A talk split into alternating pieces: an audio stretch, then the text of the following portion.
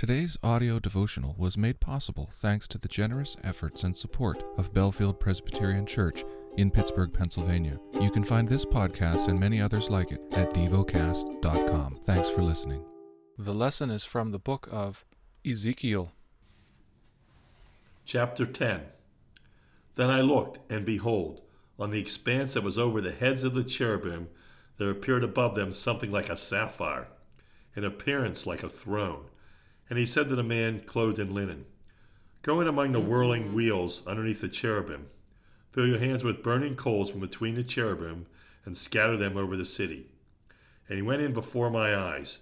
Now the cherubim were standing on the south side of the house when the man went in, and a cloud filled the inner court. And the glory of the Lord went up from the cherub to the threshold of the house. And the house was filled with a cloud, and the cloud was filled with the brightness of the glory of the Lord.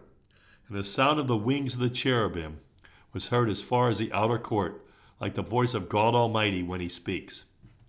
When he commanded the man, and clothed in linen, take fire from between the whirling wheels, from between the cherubim, he went in and stood beside a wheel.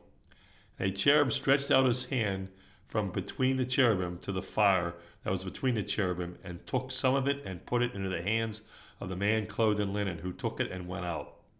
The cherubim appeared to have the form of a human hand under their wings. And I looked, and behold, there were four wheels beside the cherubim, one beside each cherub. And the appearance of the wheels was like sparkling beryl. And as for their appearance, the four had the same likeness, as if a wheel were within a wheel. When they went, they went in any of their four directions without turning as they went. But in whatever direction the front wheel faced, the others followed without turning as they went and their whole body, their rims and their spokes, their wings and the wheels were full of eyes all around. The wheels that the four of them had, as for the wheels, they were calling in my hearing the whirling wind, whirling wheels. And every one had four faces.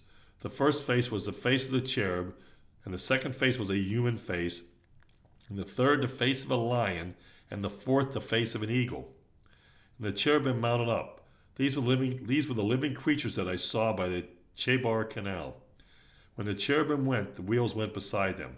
When the cherubim lifted their wings to mount up from the earth, the wheels did not turn from beside them.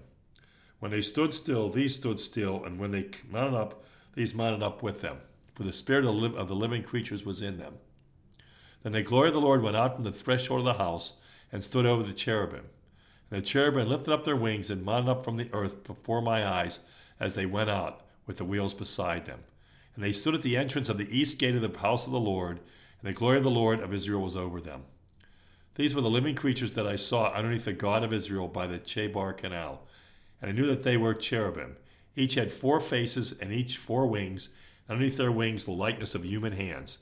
And as for the likeness of their faces, they were the same faces whose appearance I had seen by the Chebar Canal. Each of them went straight forward. Meditate and dwell on what you're paying attention to in God's Word. How has it connected with your heart or mind?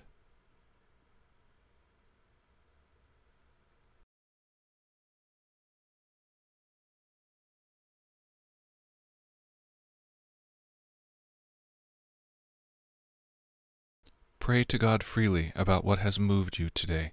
Turn your thoughts to Him and enjoy His presence we offer the following as prayer topic suggestions. For married couples. For those who teach children. Thank you for listening to DevoCast.